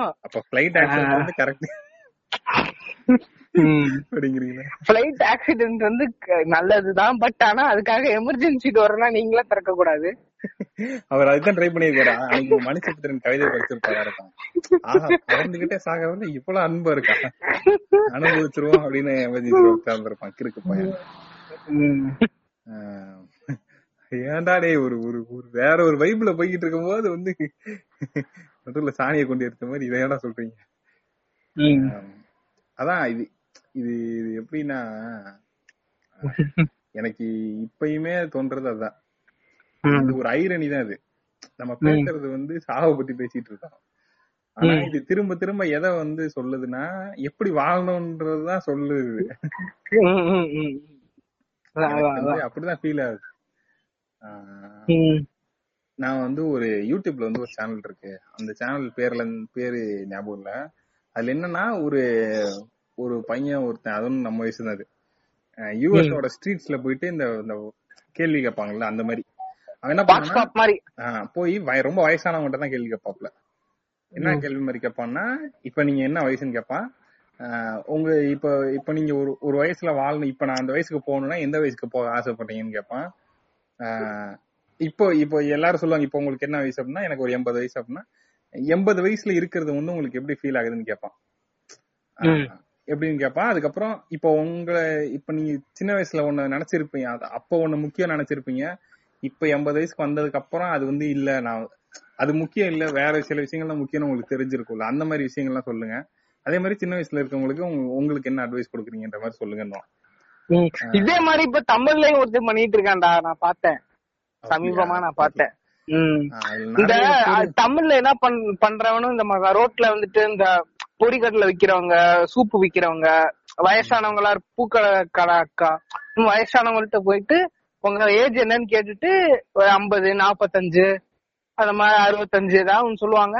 இந்த இப்ப இருக்கிற இந்த ஜெனரேஷன் பசங்களுக்கு நீங்க என்ன அட்வைஸ் சொல்லுவீங்க? அப்படின்னு. இது வந்து வேற மாதிரி சொல்லுவாங்க வையன். சொந்த சாதியில கல்யாணம் பண்ணுங்க தம்பி அப்படி அப்படின்னு பேசி முறுக்கிட்டே ஒரு அங்கிள் சொல்றான்னு. படிங்க. எல்லாரும் ஃபர்ஸ்ட் சொல்றது படிங்க. காசு பார்த்து செலவு பண்ணுங்க. இப்ப வீட்டுல எல்லாரையும் பாத்துக்கோங்க அந்த மாதிரிதான் எல்லாருமே அம்மா அப்பாவை கவனிங்க. இந்த மாதிரி. நம்ம ஊர்ல வந்து நம்ம ஊர்ல வந்து மனச பேசுறதுங்கிறதே ஒரு பெரிய இன்னும் வரவே இல்ல. எவனை கேட்டாலும் ஒரு ஜெனரிக்கா ஒரு ஆன்சர் வச்சிருக்கானுங்க. இருபது வயசுல என்ன பண்ணோம்? என்ன பண்ணோம்? நல்லா படிக்கணும் நல்ல வேலைக்கு போனா அப்பா அம்மா பாத்துக்கணும் அவ்வளவுதான். இது எவனை கேட்டாலும் இதான் சொல்றான். எவனாவது டிராவல் பண்ணுங்கடா. ஆஹ் அந்த. நிறைய பேர் என்ன சொல்லுவாங்கன்னா நான் சின்ன வயசுல வந்து ஒரு அதாவது லைஃப வந்து இப்பயே நான் ஃபிகர் அவுட் பண்ணிக்கணும்னு நினைச்சு ஓடிட்டு இருந்திருக்கேன். நான் லைஃப் எப்படியாவது வந்து நான் என் கண்ட்ரோல்ல வச்சிடலாம் நான் ஏதாவது காசு சம்பாதிச்சலாம்னு ஓடி இருக்கேன் நான் வந்து நிறைய பேர் என்ன சொன்னாங்கன்னா டேக் இட் ஸ்லோ பொறுமையா போங்க. எல்லாத்தையும் தோன்றதை என்ஜாய் பண்ணுங்க. டிராவல் பண்ணுங்க. ஒண்ணும் அவசரமே கிடையாது. எல்லாமே பொறுமையா பண்ணலாம். இன்னைக்கே எல்லாத்தையும் வந்து எடுத்தரணும்ன்ற இது வந்து நடக்காது. இந்த மாதிரிதான் நிறைய பேர் சொல்லுவாங்க. நிறைய பேர் இப்படி சொல்லியிருப்பாங்க. வந்து சின்ன வயசுல எல்லாத்தையும் சம்பாரிச்சணும் நிறைய நாள் வேலை பார்த்தேன். இப்ப திரும்பி பார்த்தா நான் அதை நான் ரொம்ப மெதுவாவே எடுத்திருந்திருக்கலாம். எதுக்கு நான் அவ்வளவு அவசரப்பட்டேன்னு எனக்கு தெரியல. இப்படிதான் நிறைய பேர் சொல்லியிருப்பாங்க. ம். நான் நிறைய டிராவல் பண்ணிருக்கலாம் ஏன் இன்னும் பண்ணல? இப்பதான் அதுக்கு நான் பண்ண ஆரம்பிச்சிருக்கேன். நிறைய பேர் சொல்லுவாங்க. இந்த மாதிரிலாம் சொல்லுவாங்க. நம்ம ஊர்ல தான் நம்ம ஊர்ல கேட்டா இருக்குது தெரியுங்க அப்பா அம்மா பாத்தீங்க தம்பி. ஒழுங்கா படிச்சிருங்க பாத்துக்கீங்க இது இத- தெரியல. இதெல்லாமும் சொல்லியிருந்தான். காலேஜ் எல்லாம் போங்க நல்லா படிங்க லவ் பண்ணீங்கன்னா வீட்டுக்கு கூட்டு வந்து அப்பா அம்மா கிட்ட சொல்லு காட்டுங்க அப்படின்லாம் சொல்லிட்டு இருந்தான் ஒருத்தன். வந்து அந்த ஆளோட பையன் கிட்ட சொல்ல வேண்டியதெல்லாம் இங்க சொல்லிக்கிட்டு இருக்கான். அது வேற விஷயம். அது கேட்கல உன்னை அது கேட்கலடா நீ என்ன பண்ணுவ அப்படின்னு கேட்டா நமக்கு அதுக்கு அட்வைஸ் பண்ணிட்டு இருக்கானுங்க. கேள்வியை ஒரு ஒழுங்கா புரிஞ்சுக்கலான்னு இது அவனுங்களுக்கே கேட்டிருந்தா அவனுக்கு வேற மாதிரி தான் சொல்லியிருப்பான். அவன் தெரியுமா சொல்லியிருப்பான்? நான் சின்ன வயசுல இருந்து கொஞ்சம் நிறைய லவ் பண்ணிருக்கலாம். நிறைய சுத்திருக்கலாம் இப்படிதான் அவன் சொல்லியிருப்பான். ஆனா இன்னொருத்தனுக்கு அட்வைஸ் பண்ணணும் வந்தானே கரெக்டா மாறிடுறானுங்க. கரெக்டா இருந்துங்க தம்பி அப்படின்னு. சோ அந்த மாதிரி இதெல்லாம் எனக்கு பாக்குறப்போ வந்து இன்னும் கொஞ்சம் கிளாரிட்டி கிடைச்ச மாதிரி இருந்தது. ஏன்னா ஒரு ஒரு இதுல டிஸ்கார்ட்ல வந்து ஒருத்தர் ஒருத்தர் உட்காந்து பேசிட்டு இருக்கும்போது என்ன சொல்லுச்சுன்னா ஒரு ஒரு இது- இந்த மாதிரி டெத்தை பத்தி ஒரு டிஸ்கஷன் போயிட்டு இருந்துச்சு. நம்ம லைஃபோட பர்பஸ் என்ன? அப்படின்னு போனப்போ எனக்கு அப்ப என்ன தோணுச்சு அதை ஒண்ணு சொன்னேன். என்னன்னா இப்ப லைஃபோட பர்பஸ் என்னன்றது வந்து வாழ்ந்து முடிச்சவனுக்கு தான் தெரியும். செத்து வாழ்ந்து முடிச்சவன்? லைஃபோட பர்பஸ் என்ன? தெரியும். ஏன்னா தான் பேச முடியாது. அன்பார்ச்சுனேட்லி செத்து போனவனால நம்மள நம்ம கிட்ட திரும்பி வந்து இதுதான் பர்பஸ் சொல்ல முடியாது. அதனால நம்மளால பர்பஸ வாழ்க்கையில தெரிஞ்சுக்கவே முடியாது. ம், ம், ம், ம், ம், ம். வாழ்றதுதான் பர்பஸ் நினைச்சு தோன்றதெல்லாம் செஞ்சுட்டு போயிட வேண்டியதான் எல்லாரும் சொல்றாங்க இது நிறைய பேர் என்ன அதான் அப்ப பர்பஸ் என்னன்னா அதான் கார்பன் டை ஆக்சைட வாழ்றதுதான் பர்பஸே அதான் வாழ்றதுதான் பர்பஸ் அந்த இதுல சொல்லுவான்ல. இது ஆக்சிஜன் இன்ஹேல் பண்ணிட்டு கார்பன் டை ஆக்சைட வெளில விடுறேன்னு இட்ஸ் ஜஸ்ட் பிரீத்திங் அப்படிம்பால அந்த ஒரு மீம் அதான் அதான் அந்த மாதிரி. எனக்கு தெரிஞ்சு வாழ்றதுதான் பர்பஸே. வந்து எனக்கு எனக்கு அது அது அத புரிஞ்சுக்க ட்ரை பண்ணப்ப எனக்கு எல்லாமே பிரேக் ஆன மாதிரி இருந்தது. சுத்தி இருக்க எல்லாரும் எனக்கு வந்து பயங்கர காமெடியா தெரிஞ்சானுங்க. அது வந்து ஃபார் ஒன் மொமெண்ட்டுக்குன்னு வச்சுக்க அப்புறம் திருப்பி நார்மல் லைஃப் வந்தோடனே மறுபடியும் எல்லா இதுவும் எல்லா பஞ்சாயத்தும் வந்துரும். அது வேற விஷயம். ஆனா அத எனக்கு தெரிஞ்சது எல்லாரும் யோசிச்சு பார்க்கணும்னு நான் நினைக்கிறேன். யோசிச்சு. பார்த்தா இந்த தேவையில்லாத வேலை பண்றதெல்லாம் விட்டுருவோன்றதுதான் என்னோட கணக்கு. எதுலயுமே நம்ம என்ன பண்றது? நான் என்ன சொல்றேன்னா ஆர்டிபிஷியலா ஒண்ணு பண்றதுல ஒரு பாயிண்டே இல்லைன்றதான் என் பாயிண்ட். புரிஞ்சிருச்சா? புரியுதா? இதுல ஒரு எக்ஸாம்பிள் சொன்னா இப்ப இப்ப ரத்தன் டாடா வச்சுப்போமே ரத்தன் டாடா தானே அதை வந்து ஃபர்ஸ்ட் ஃபர்ஸ்ட் பில்ட் பண்ணுது. இல்ல இப்ப இருக்கவர் தான் ரத்தன் டாட்டாவா? எது? ஃபர்ஸ்ட் ஃபர்ஸ்ட் டாட்டான்னு ஒருத்தர் அதை பில்ட் அவரு பண்ணிருப்பாரு அவருக்கு அது ரத்தன் தத்தா கிடையாது. அவரோட அப்பாவா அவங்க தாத்தா அவங்க தாத்தா அவர் பேர் எனக்கு தெரியல. அவர் ஒரு டாட்டா தான். அவர் ஒரு ஓகேவா? அவர் வந்து ஸ்கிராச்ல இருந்து இந்த கம்பெனியை பில்ட் பண்ணி ஒரு நிலைமை கொண்டு வந்து கொடுத்துட்டு செத்து போயிடுறாரு. அவரை விட ஹங்கர் ஆர்டிஸ்ட்னு ஒரு புக் இருக்கும். ஓகேவா?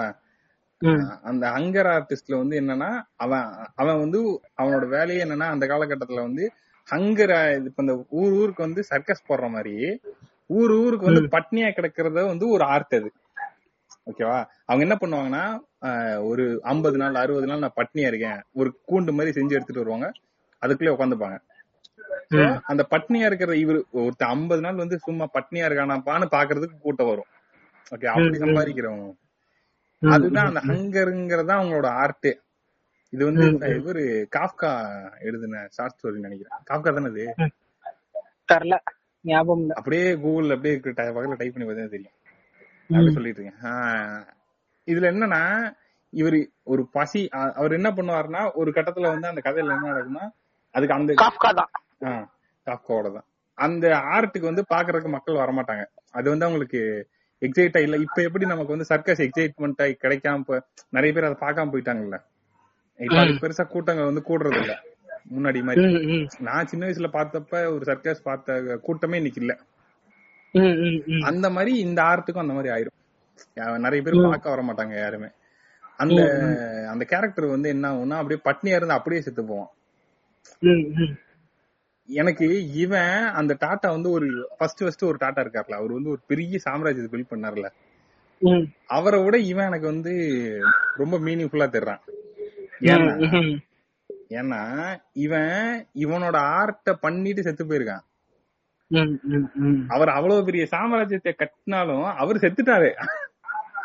ரெண்டு பாயிண்ட் ரெண்டு பேருக்கும் ஒண்ணுதான். செத்துட்டாங்க. வாழ்க்கையில இப்ப இவன் வந்து என்ன பண்ணிருக்கான்னா அவனுக்கு பிடிச்சத பண்ணிருக்கான். இது நான் வந்து எப்படி பேசலன்னா இது இந்த வேகா சில இவனுங்க இருப்பானுங்க. அதுனா மோட்டிவேஷன் ஸ்பீக்கர் உங்களுக்கு பிடித்ததை செய்யுங்கள் அப்படின்னு. அந்த மாதிரிலாம் பேசல. நான் வந்து கான்செப்டுவலா பேசிட்டு இருக்கேன் அதுக்காக இன்னைக்கு எல்லாத்துக்கு போட்டு அப்படியே பிடிச்சத பண்றா போடா வெண்ண அப்படிங்கிற மாதிரிலாம் சொல்லல. ஒரு கான்செப்டுவலா சொல்றேன். இப்போ இப்ப யோசிச்சு பார்த்தா ரத்தன் டாட்டான்றவர் அவர் அவர் அந்த சாம்ராஜ்யத்தை கட்டுறதுக்கு ரொம்ப கஷ்டப்பட்டிருப்பாரு ம். அவ்வளவு பெரிய கம்பெனிஸ் நிறைய கம்பெனிஸ் பில்ட் பண்ணுங்கிறதுலாம் சாதா விஷயமே கிடையாது சோ. வாழ்க்கை முழுக்க கஷ்டப்பட்டு கடைசியில ஒரு நாள் சந்தோஷப்பட்டு செத்துட்டாரு ஒருத்தர் வாழ்க்கை முழுக்க சந்தோஷப்பட்டுக்கிட்டே இருந்து செத்துட்டான் இது எப்படி இருக்கு. நார்மலான சொசைட்டி ஸ்டாண்டர்ட்ஸ்ல வச்சு பார்த்தா அவன் பிச்சைக்காரன் மாதிரிதான் இருப்பான். ஆனா ஆக்சுவலா என்ன இருக்கு? இத வந்து ஒவ்வொருத்தரும் யோசிச்சு எப்படி வேணுமோ அப்படி எடுத்துக்கங்கன்றதான் என்னோட பாயிண்ட் இத வந்து அப்படி மாத்தி கூட எடுத்துக்கலாம். அது பிரச்சனையே இல்ல. எனக்கு வந்து இந்த சொசைட்டி ஸ்டாண்டர்டுக்கு நான் வாழ்ந்தாதான் எனக்கு வந்து வாழ்ந்த மாதிரி இருக்குன்னா அதுவும் எனக்கு பிரச்சனை இல்ல. ஆனா அது டிசைட் பண்றது நம்மளா இருக்கணும். அப்படிங்கறது தான் ம். இப்ப நான் என்ன பேசினேன்னு யாருக்காவது புரிஞ்சுச்சுன்னா சரி கடைசி. கவிதை. இன்னும் ஒண்ணு இதோட நீ எப்படி பேசிட்டு நீயே பேசி முடிச்சிடறேன் ஆ, ஒரு நல்ல உரையாடல். அருமையா இருக்கு. நம்ம நன்றாகத்தான் பண்ணிட்டு இருந்தது ம். நன்றாகத்தான் பேசிக் கொண்டிருந்தார் சட்டென போய்விட்டார் என்றார்கள் சாவு வீட்டில் வருத்தத்துடன். எந்த ஒன்றிலும். எந்த ஒன்றிலிருந்தும் நன்றாக பேசிக் கொண்டிருக்கும் போதே போய்விடுவதற்கும் ஒரு கொடுப்பினை வேண்டும் அன்பே. இத்தனை கசப்புகள் இல்லாமல். இது ஒரு நல்ல விஷயம்ல. ஆமா. கடைசியில வருத்தப்பட்டு சாவறதுக்கு. இதுதான் இதுதான் அங்கராட்டு ஆ, அப்படி வச்சுக்கலாம். அங்க ஆர்டிஸ்ட்ங்கிற ஆனா கடைசியில அவனுக்கு ஒரு மன வருத்தம் இருக்கும். யாருமே நம்மள பார்க்க வர மாட்டேங்கிறாங்களேன்றதுதான் அவனோட இதே. ஆனா அவன் அவன் ஆர்ட்ட செஞ்சுக்கிட்டு தான் செத்து போனான். இப்படி யோசிச்சு பார்த்தா நம்ம இவரு நம்ம பெயிண்டர் காதை எடுத்துக்கிட்டாரு. வேங்காக் ஆர்டிஸ்ட்னு சொல்லியா? பெயிண்டர்னோட எந்த பெயிண்டர் சொல்றான் அப்படின்னு நான் யோசிச்சுட்டு இருக்கேன். பெயிண்டர் நான் சொன்னேன் நானு. பெயிண்டர் தான் சொன்னேன் அன்கான்சியஸா வருது. மன்னித்து வந்து இப்படிதான். அவர் வந்து அவரோட அவரோட ஆர்ட்ட மக்கள் கொண்டாடுறதுக்கு முன்னாடியே அவர் இறந்துட்டாருன்னு தான் சொல்றாங்க. ஆனா நான் என்ன சொல்றேன்னா ஆர்ட் ஆர்ட் ஆர்ட் செய்யற எல்லாருக்குமே தெரியும். ஆர்ட் வந்து கிரியேட் பண்றதுலதான் அதிகபட்ச என்ஜாய்மெண்ட் இருக்கு. அதுக்கு கிடைக்கிற வரவேற்புங்கிறது ஒரு ஒரு உண்மையிலே ஒரு சூப்பரான என்ஜாய்மெண்ட் அதை நான் இல்லைன்னு சொல்லவே மாட்டேன். ஆனா அத கூட ஈஸியா வாங்கிடலாம். அந்த ஆர்ட்டை கிரியேட் பண்றதுதான் வந்து ஒரு இது. இருக்குன்னு நான் நினைக்கிறேன். மை. பெர்ஸ்பெக்டிவ் அதே மாதிரி வான்கா நான் பத்தி வான்கா பத்தி சொல்றப்ப எல்லாரும் லவ்விங் வின்சென்ட் படம் பாருங்க. தன்னுடைய வந்து அது என்ன? விமர்சகர் பணிய ரொம்ப சரியா செஞ்சுக்கிட்டு இருக்காரு. டென்டனுக்கு நம்ம ஒரு வாழ்த்துக்கள் சொல்லிடுவோம். ஒரு இதுல நாங்க என்னென்ன சொல்லிருக்கோம் என்னென்ன ரெக்கமெண்டேஷன்ஸ் கொடுத்திருக்கோம்? லவ்விங் வின்சென்ட் பார்க்கலாம் அப்புறம் டார்க் குவார்டர்ஸ் பார்க்கலாம் அதுக்கப்புறம் அங்கர் ஆர்டிஸ்ட் புக் சொல்லியிருக்கோம். மனுஷபுத்திரனோட இந்த மௌ- மௌன மௌன பணி இந்த கவிதை புக்கு இதெல்லாம் சொல்லிக்கிட்டே வந்திருக்கிறப்ப இடையில வந்துட்டு செல்வி சில படங்களும் சொன்னோம் அதெல்லாமும் நோட் பண்ணிருக்கீங்க எல்லாத்தையும் இன்னொரு தடவை கேளுங்க முதல்ல இருந்து. கேட்டு சொல்லு ஏன்டா டேய் அதான். எனக்கு அதாவது நான் ஒரு பாயிண்ட் ஒன்று முடிச்சிடறேன் நீ எனக்கு தெரிஞ்சு இது இது வந்து டின்டினோட ஐடியா உன்னை பேசவே விடல நினைக்கிறேன். நான் ஒரே ஒரு பாயிண்ட் மட்டும் சொல்லி முடிச்சதுக்கு அப்புறம் நீ பேசு. என்னன்னா என் பாயிண்ட் ஒண்ணுதான். அதாவது. எப்ப சாகிறத பத்தி பேசினாலும் அது எப்படி வாழணும்ன்ற இடத்துலதான் வந்து முடியும். அது வந்து எல்லாமே வந்து எனக்கு வந்து அது ஒரு உண்மையை வந்து சொல்ற மாதிரி ஃபீல் ஆகுது எனக்கு. வாழணும்னு ஆசைப்படுற எல்லாரும் சாகிறத பத்தி ஒரு தடவை யோசிச்சு பாருங்கன்றதான் என்னுடைய ரெக்கமெண்டேஷன். நீங்க பேசுங்க நீங்க இல்ல அதான் இப்ப என்னோடதும் இப்ப ஒவ்வொரு இதுல கவிதை மரணத்தை பத்தி நம்ம பேசும்போதும் இப்ப செல்வி சொன்ன மாதிரி நம்ம சாவை பத்தி தான் பேசணுங்கிறதுனால இப்ப அதுக்காக வாழணுங்கிறதுனால ஆர்டிபிஷியலாவும் இருக்க தேவையில்ல. அதுக்குன்னு இப்ப வாழணும்னா அதுக்கு பர்பஸ் இருந்தாதான் வாழ்வேன் அப்படின்னும் இருக்க தேவையில்ல. சும்மா இருந்தாலே- பர்பஸ் இதுக்கப்புறம் இல்லடா. இந்த லைஃப்ல வந்துட்டு இல்ல நான் பர்பஸ்னா பர்பஸா சொல்லல எய்ம் செட் பண்ணிக்குவாங்கல்ல. ரொம்ப பெரிய எய்ம் இப்ப அவங்கவுங்களுக்கு கெரியர் வைஸ் எய்ம் இருக்கிறதெல்லாம் பிரச்சனை இல்ல. எய்ம் இருந்தாதான் இதுங்கிற மாதிரி நான் ஐஏஎஸ் ஆகணும். அதெல்லாம் தேவையே இல்லைங்கிற. அப்பெல்லாம் வேணாம் சும்மா இருந்தா வந்து தேவையில்லைன்னு ஸ்டேட் பண்ற அளவுக்கு நம்ம பெரிய ஆளுக்கு கிடையாது. இல்ல சொல்றேன். உன்னோட அப்படி இல்லடா அப்படி இருந்தாதான் இதுன்னு கிடையாதுன்னு சொல்ல வரேன். புரியுதா? புரியுது புரியுது புரியுது. அப்படி எய்ம் இல்லாம இருங்க. ஏன்னா அது உங்களை ஒரு இலக்கற்ற? இலக்கற்ற இலக்கற்ற பயணியா இருக்கு. இலக்கற்ற. அதான். அது எப்படின்னா காலையில எழுந்திருச்சு காலையில தூங்கி எழுந்திரிச்சிட்டோம்னாலே இந்த நாள் வந்து நமக்கான போனஸ் அவ்வளவுதான். அப்படி அதுக்காக இந்த நாளை வந்துட்டு நம்ம ரொம்ப ப்ரொடக்டிவா சூப்பரா ஒரு எவரெஸ்ட் ஏறிடணும். ஒரு வந்துட்டு ஒரு இருநூறு பக்கம் புக்கு படிச்சிடணும். குறைஞ்சது ஒரு நாலஞ்சு படங்கள் பாத்துறணும் ஆஹ் அப்படி இந்த ஒரு நாள்ல எட்டு மணி நேரம் ப்ரொடக்டிவா இருக்கணும்னு எந்த கட்டாயமும் கிடையாது. இந்த நாளை நீங்க எப்படி வேணா செலவழிக்கலாம். நான் ஒரு பாயிண்ட் இப்ப சொன்ன எல்லாமே அதாவது இன்னைக்கு நம்ம தமிழ்நாட்டுல வச்சுப்போமே தமிழ்நாட்டுல இருக்க பெரும்பான்மையான மக்களுக்கு இன்னைக்கு நீ சொன்ன எல்லாமே வந்து ப்ரொடக்டிவ்னஸ் கிடையாது. அதெல்லாம் வெட்டி செயல்கள் பொழுதுபோக்கு. ஏண்டா இதெல்லாம் உனக்கு ப்ரொடக்டிவ்னஸ் ஆடா அப்படின்னு அவங்களுக்கு வந்து ஒரு நாளைக்கு பத்து மணி நேரம் உழைச்சு விட்டு வீட்டுல உடம்பு ஒடிக்க படுத்தாதான் வந்து ப்ரொடக்டிவ்னஸா தெரியும். அத பத்தி ஒரு நாள் பேசுவோம். ஒரு ஒரு இன்னொரு டாபிக் கிடைக்குது. அதாவது. உழைப்பு ஒரு இந்த மாதிரியான சொசைட்டி நம்மள எப்படி மாத்தி இருக்குன்றத பத்தி ஒரு நாள் பேசுவோம். எட்டு மணி நேர வேலை பத்து மணி நேர அதான் nine to nine to five job பத்தி ஆமா இத பத்தி ஒரு நாள் பேசலாம். சொல்லுங்க. இல்ல அதான். என்னோட பாயிண்ட் அதான். சா- வாழுங்க. சாவு இருக்குன்னு நினைச்சுக்கிட்டே வாழுங்க அந்த மாதிரி. நினைச்சுக்கிட்டே வாழ்றதெல்லாம் கஷ்டம் தான். அது அப்படி இல்ல, இல்ல. நினைச்சுக்கிட்டே வரணும்னா ஒவ்வொரு நிமிஷமும் நினைச்சுக்கோங்க. அப்படி சொல்ல வரல. அது அதுக்கான அது அதுவும் நடக்க போற ஒரு ஈவெண்ட் தான். அப்படிங்கிற மாதிரி நினைச்சுக்கோங்கன்னு சொல்றேன். ஆனா இவ்வளவு பேசிட்டு கடைசியில அந்த மொமெண்ட் வந்தாதான் தெரியும் நம்ம அதுக்கு எப்படி ரியாக்ட் பண்ண போறோம்ன்றது. ம், ம், ம், ம். அது ஒண்ணு இருக்குல்ல. ஏன்னா எவ்வளவு வேணா பேசலாம். எவ்வளவு வேணா யோசிச்சு பார்க்கலாம்.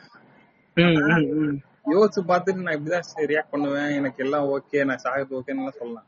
உண்மையிலேயே இந்த மொமெண்ட் வந்தா எப்படி ரியாக்ட் பண்ணுவோன்றது தெரியல. அதுக்கு வந்தாதான். அத ஒரே ஒரு தடவை எக்ஸ்பீரியன்ஸ் பண்ண முடியும். அது அதோட முடிஞ்சிடும். அது நம்ம எல்லாருக்கும் வெயிட்டிங்ன்றது மட்டும் உறுதி. இதுல வந்து இன்னொரு பாயிண்ட் ஆஃப் வியூ இருக்கு. இது நான் ஒரு பிலாசபி பேசுற ஒருத்தர்ட்ட கேட்டிருக்கேன் அவர் என்ன சொல்லுவாருன்னா இப்படி இப்படி அதாவது டெத்த நினைச்சு உங்களுக்கு ஒரு ஒரு ஒரு ஃபீலிங் மாதிரி ஒண்ணு வருதுல எப்படி வாழணும்ன்ற மாதிரி. ம், ம், ம். செத்ததுக்கு அப்புறம் நான் இருக்க போறது இல்ல நான் வாழ்க்கையை இவ்வளவு அழகா வாழணும் இப்படி ஒண்ணு தோணுது இல்ல இதுவே வந்து எக்ஸ்டர்னலா கிரியேட் பண்ணப்படுற ஒரு ப்ரெஷர் தான் அப்படிங்கிற மாதிரி அவர். அப்படி ஒரு பாயிண்ட் ஆஃப் வியூ இருக்குன்னு மட்டும் சொல்லிடுறேன். அவ்வளவுதான். இதுக்கு ஒரு ஆப்போசிட் பாயிண்ட் ஆஃப் வியூ இருக்கு அப்படின்னு. ஒரு வந்து ஃபார் த ரெக்கார்டுக்காக சொல்லிடுறேன். பாரு the record க்கு. உங்களுக்கு. அது இன்ட்ரெஸ்டா இருந்தா யாரா அது? சிறு பிள்ளைகள்ரா ஓகே சிறு பிள்ளைகள்னால மன்னிச்சலாம் முடியாது பட் அவ்வளவு பாட்காஸ்ட் முடிச்சிருவோம் அதான். இவ்வளவு நேரம் நீங்க கேட்டுட்டு இருந்த எபிசோட் வந்து உங்களுக்கு பிடிச்சிருந்துச்சு அப்படின்னா கண்டிப்பா இன்ஸ்டாகிராம்ல எங்களுக்கு டிஎம் பண்ணுங்க. அதே மாதிரி கீழே இருக்கிற டிஸ்கிரிப்ஷன்ல இருக்க மெயில் ஐடிக்கும் இமெயில் பண்ணுங்க. கண்டிப்பா இதே மாதிரி வேற என்ன டாபிக்ஸ் பேசலாம்ன்றத நீங்க எங்களுக்கு சொல்றதுனாலும் சொல்லலாம். அது அப்புறம் முக்கியமான விஷயம் ஸ்பாட் கானால ஸ்பாடிஃபைல எதுல கேட்டாலும் அதுல இருக்கிற சப்ஸ்கிரைப் இல்ல ஃபாலோ என்ன பட்டன் இருக்கோ பண்ணுங்க. ஸ்பாட்டிஃபைல இப்ப புதுசா ஃபாலோவர்ஸ் எல்லாம் வந்திருக்கீங்க. அதனால ஸ்பாட்டிஃபைல கேக்குற எல்லாரும் கண்டிப்பா ஃபாலோ பண்ணுங்க. இதுக்காகனா இந்த இந்த- கண்டென்ட்டுக்காக இல்லைன்னா கூட டின்டினோட கடின முயற்சிக்காக பக்கத்துல குழந்தைங்க அவர் குழந்தைங்க எல்லாம் மேய்ச்சிக்கிட்டு இருமிக்கிட்டு இப்படி பாட்காஸ்ட் பண்றாருங்கிறத வந்து மனசுல வச்சுக்கிட்டு. என் குழந்தையும் நினைச்சுக்க போறாங்கடா? என் குழந்தைங்க சொல்றேன். எப்ப ஸ்கூல்ல சேர்க்கறீங்க? அத வந்து முடிச்சிட்டு போச்சோம் முடியல. இருக்கு. டக்கு சொல்லி முடிச்சிருவோம். நன்றி. வணக்கம். நன்றி வணக்கம்.